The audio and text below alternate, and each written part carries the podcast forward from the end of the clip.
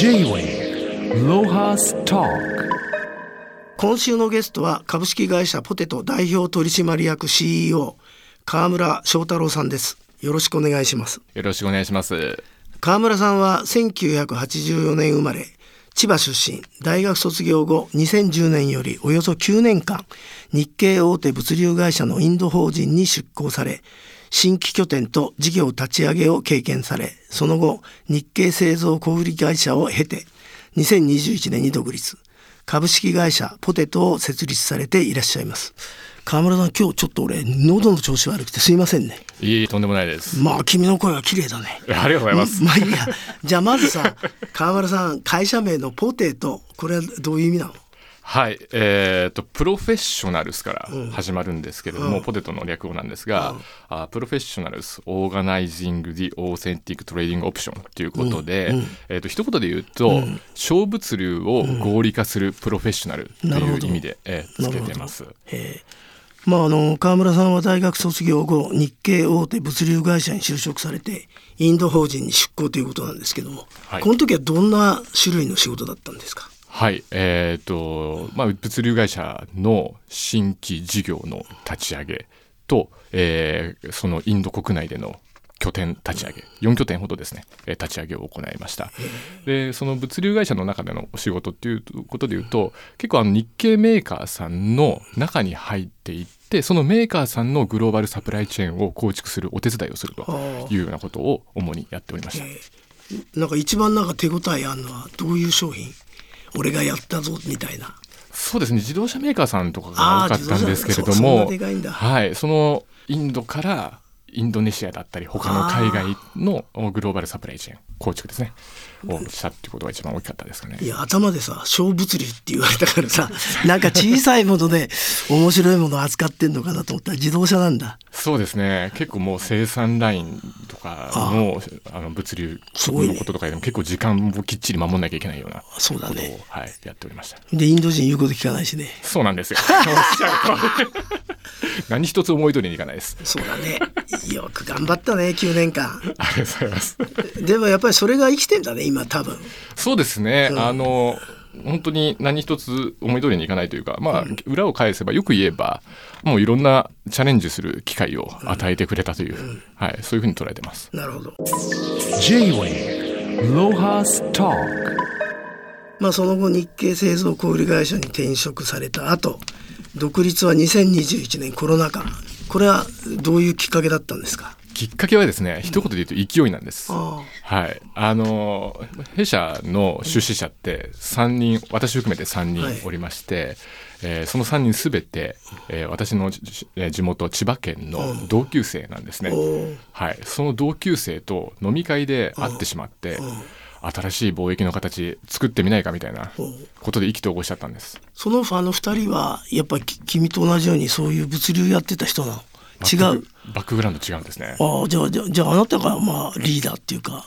仕組み作んなきゃいけないんだそうですね貿易のそ仕組みっていう意味では私が主に今やっておりますけれども、あの出資者の一人はもうは若い時から会社を立ち上げていてああそうなんだはい、もういろんな事業を立ち上げるっていうところでいくとなるほどあのそそっまあち日の方本でがは先輩ですねプロだねプロですあの ねこれ俺の持論なんだけどあのお僕音楽好きなんでお男がね集まった時4人がいいんだよあそうなんですそれかで女が集まってコーラスやる時は3人がいいんだよあそうなんで すかこれあのリズムブルースの鉄則えー だかそうらなんですね誰か一人入れた方がいいかもしれないそう ですね。あの男のコーラスグループって大抵4人なんだよね。ええあ、そうですか。うんいやいやだから3人にももし誰か入りたいっつった三人男らですはいそうだよねだ三人男性ですだからさだ誰かまた入りたいっつったらそうです喜んね。で入れてあげなさい、はえー、出資金持ってそうもそうらそえうれば、そうそうそう、はい、もうウ多ェ分ルカムです。それが一番いいと思います J-Way ロハストークまああのその川村さんの会社ポテトが最初に手掛けられた事業が東京着物シューズ、なんじゃこれ着物で靴そうですね今これ目の前にスタジオに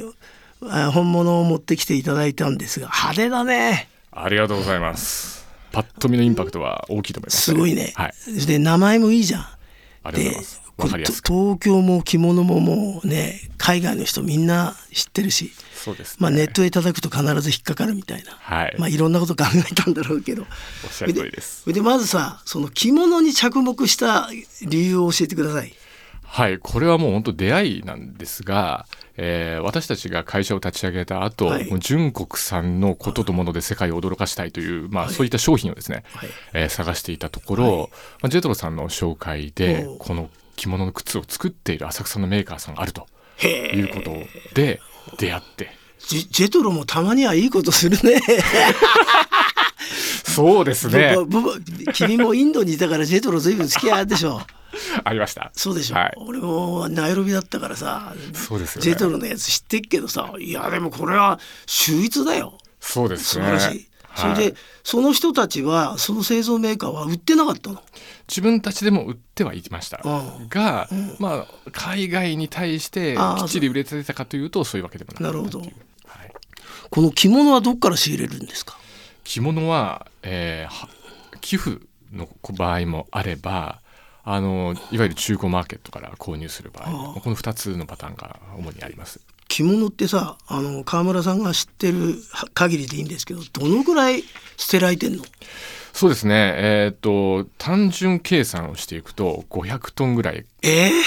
日本で捨てられてるっていうことになりますで一点一点高いしねそうですね、え海外の人から見たらね欲しがるよねおっしゃる通りです。あの額にするとけあの東レ経済研究所が出しているレポートですと、30兆円ぐらいが日本のタンスに眠っている在庫と言われていると。あありありそうだねはい、日本の国家予算の3分の1から4分の1ぐらいですね、が、はい、眠ってると言われてます。 J-Wave Lohas Talk まあでもさ本当に驚いたのはまあ着物はさこれこの下は革なのこれそうです、えー、ともうもともとレザーシューズに着物をつけたっていうようはなっつけた形になってますね、はい、なのでもう牛革そして内側には通気性のいい豚革が使用されて、オールレザーシューズになってます、なるほど今どうですか、まあ、ネットで販売してるのかと思いますが、はい海外と国内だとどっちが人気あるえー比率で言うと海外が圧倒的に高くて、あそうですかはい、7割から8割が海外のお客様です、そそれであのひ一つの着物からさ、はい靴はどのくらい何足ぐらいできるもんなんですかはい、大体一旦着物を解体して一旦にして後で15から20足ぐらいが、ああのできた取れ高になりますほうただ帯もやってるんですけど着物の帯、帯とかだとやっぱ取れ高少なくて、うん3足とか4足ぐらいがマックスですね、でも帯の方が派手だもんなもっとなそうですねそれでなんか金糸銀糸が入ってるしおっしゃる通り、ねはい、あの宝物みたいなものがそうなんです作はいれると思いますが、いい今現在あれですかああなたが調べてる限り世界で着物の靴売ってるのは君たちだけいや結構ありますえ日本でもああの作って売ってらっしゃるところは他にもありますそうがなの、うん、完全に純国産、まあ、私たちの靴でもう全て浅草で今のところもうあのやってますけれなるども純国産っていうところでいくとまあかなり限られてくるかななるほとどいうふうに思います。はい、なるほど川村さんさこれ着物でねあの、あのまあアニマルレザーで裏打ちされてるって言うけどどのくらいあれですか持つもんなんですかそれとも最後はこれ廃棄されちゃうんですかはい、あのー持つのはこれ結構もう半永久的に、まあ、顔普通の革靴と一緒のえあーー長さなるほどです。なはるいほど、で最後のところで言いますと、まあ、これススニーカーですので、えー、と全部ソールを全交換ということも可能ですのでおうもうレザーと着物が続く限り長く、なあるのほど使っていただけると思いますえーすごいね、半永久的な商品ってことそうですねおーはいもう完璧だね。ありがとうございますお あとこの、まあ、この商品のサステイナビリティ要素っていうところは大きく2つあると思っておりまして、1つが着物自体の美しさを、まあ、サステインしていくとなるほどいうところと2つ目が日本の職人技術ですね靴職人技術をサステインしていく、なるほまあ、この2つを世界に、えーつないでいくということで日本のものづくりがまあ世界に再認識されるきっかけとなれば J-Wave Lohas Talk まあ、あの東京着物シューズは浅草の、えー職人さんに一足ずつ手作りなんですけどもこの着物でスニーカーを作る難しさ、はいまあ、せっかくなんで純国産だということでちょっと自慢していただけますか。はい、まあ着物というもの自体が私たちの商品はもう証券を使ってるんですけれども、かなりセンシティブなあ素材であります、まあ、それ証を券って絹ね絹ですはい、はい絹100%の着物、そうです、高そうだなはいはい、100%着物を使ってかなり繊細なところはがいございますので、そうだねまあ、それを靴として耐えうる加工が必要になあっーてなるほきますどなるほどあそこがあれかはいうん確かにそうだねそうです、はい、でこの着物の柄をいっぱい使ってますけれどもそれをまあ丈夫に靴として安心して長く履いていただくために、着物そしてその裏に帆布ですね布、コットンの分厚い布ですねとそのさらに内側にですね、えーぎ牛革であったり豚革であったり、まあ、薄い、えーアニマルレザーを使っていると、3層構造になってます結構あれだねあのいろいろ武装して考えてここまで来るのにさそのジェトロに紹介されてから君たちが改良にに改良を重ねたのえーそこまで大きくはねうん改良してないんですよあそうな正の直なところじゃあもうアイデアはじゃあその靴職人が得れんだそうなん です。もう言っちゃえばそうなんです。もう70年靴を作り続けた靴屋さんが作ったもう靴なので、機能性だとか強度とかはすごいな何ら問題ないんです。はああとは海外に売るためのなるほど形なるほどであったりですから、あのまあ、微妙なその型ですよね。えーというところは微修そ正うか微修正させてもらいました。あとあれかあ足型問題だねそうですね絵画で売る時日本人の足型って特殊っていうもんねそうですね割と幅広高高が日本人ですけども海外の方は結構まあ平たく長いそうだよね足ですけどもそれに合わせてます。じゃあそれに合わせてんのはい、この東京着物シューズは一足完成するのにどのくらい職人さん時間かけてんですかはい、えー通常ですと大体1ヶ月ぐらいの時間になるんですけど、今ですと結構あの予約いただいていて2ヶ月ほどお時間をいただいてます、そうするとさ2ヶ月待ちってさ、えー海外の人ちゃんちゃんと待ってくれるそうなんですよあのやっぱこれは日本ブランドっていうことが大きいとは思うんですけども、2ヶ月でもあの気長に待っていただいてはいそそれで値段はいくらなんだっけえー、と金額が安いもので4万円からですねで帯とかになってきますと5万円ぐらいの金額になってまいりでますそれはあれですかあのは半金かなんか先もらうのえー、と全額ですねおーす前ごい金でいただいておりますすごいね今までさあの世界何カ国ぐらいであの販売してるんですか実績ははい今までざっくり40カ国以上はおーすごいね販売させてもらってますその中にさあのアラブとかアフリカってないでしょありますあるありますおーそそれはないアラブえー、アラブ UAE であるとあありそうだかね UAE はねえーとササウジアラビサアウジそうですサウジアラビアですもう高いもん好きだからなはいへえでもあれだねそのうち浅草からさドバイとかさあのアラブ圏に着物すごい人気だからねそうですうね、んあのいけるそれでこんなもん君目目目の付けどころがいいから面白いもんさらにどんどん発見するかもしれませんねありがとうございます J-Way Lohas Talk まあ、あのこの東京着物シューズのブランド立ち上げはクラウドファンディングで実施されたということですけどはいこれは目標金額に達したんですか、はいおかげさまで目標以上の金額を集めることができましたままあでも切り口最高だもんね。ありがとうございます、まあ、あの廃棄着物の作戦という社会課題の解決に向けた取り組みということもあってね随分い今まで随分取材された随分というか、まあ、あの取取材もいただきましたあの海外だと CNN さんであるとおかー海外メディアもはい、取り上げていただくことができまし CNN は何あ浅草にカメラ持ってきたのたそうなんですよへえ香港支局の人が来ましたおいい ねすすごいじゃないあのーあこれ驚いた今年1月に浅草に東京着物シューズのお店をオープンはい浅草のどこにオープンしたんですか浅草の花カードっていうところなんですけど花せんカードはい浅草寺からの北門から歩いて34分のところなんです裏が裏がですあはい、まあ、靴屋さんが、もう古くから靴屋さんがいっぱいあるところおにー出させてもらいましたあじゃあ一番あれじゃない靴の街浅草としてねそうですシねンボリックな店ができたから、はい、そしてまあそこまで忙しい場所じゃないので、だいぶ隠れ家的な感じで、え J-Wave Lohas Talk そして今年立ち上げたブランドが侍鎧これ侍鎧ですね。は何でい。す、侍鎧あのこちらがですね、あ何これあの一言で言うと生活必需性が全くない商品になってます。なるほど、はい。でもあれだよね鎧兜、そうですこのね。この紋章は誰ですか武将これは徳川家康の侍のボトルカバーですね。おーボトルカバーはい。これでもあれだねウイスキーだねウイスキーそうですね。いけそうなのは、はいウイスキーってさ今ジャパンテイストになったじゃない一気そうに、ですね。そうですあの名前もみんなさ急にさはい。漢字になっちゃったしさ海外で売れてますからね。そう売れてる、ええ高いしそうですね。へえこれこれは誰が思いついたのこれはまた誰かがもうやってたそうなんです。福岡のすごいね大したもんだね君福岡のもうあの職人さんがあいたんだそういうものう作ってたんですよ。うはい。でそれうんに海外を見た時に、うんまあただのカバーだと少し面白くないなってなるほいうどところがあってあ岐阜のうん関市でつ刀を作ってくださるところに、まあ、食器として使える日本刀ピックっていうのを、あこれはじゃあ作って何いただいてチーズかなんか切れんの、はい、チーズさせます、はい、ミニトマトでももうおつまみも好きなものさせていただいてあーんとしていただければおー おー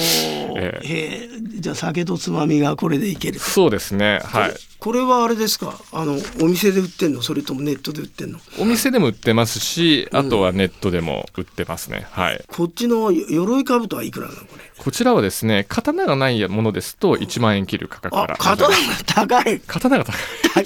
刀これあのしょこれも職人さんがですね、うん一個一個うん手作りであの手作業で刃文つけてるんですよ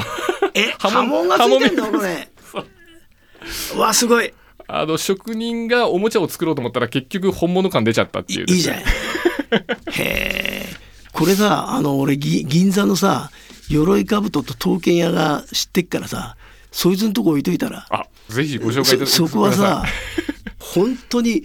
ドバイとかさあそこからいっぱい来るから、あそうですか、うん銀座ですもんね、そうれんね、君なかなか面白いよ J-Wave Lohas Talk まああ の川村さんはあ長年のインド駐在経験もあって広いネットワークをお持ちなんですけども、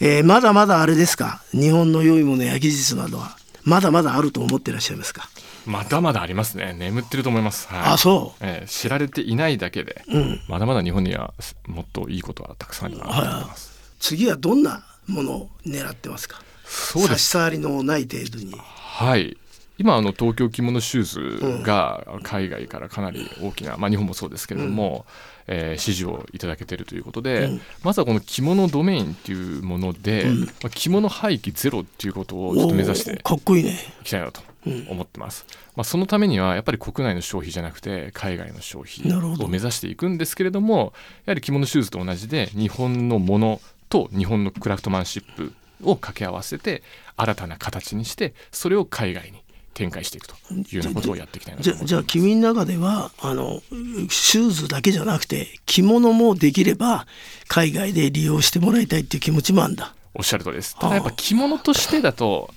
あのなかなか海外の方も着続けることができないガウンみたいだもんね室内ガウンみたいに使ってんもんねあいつねそうなんですよ。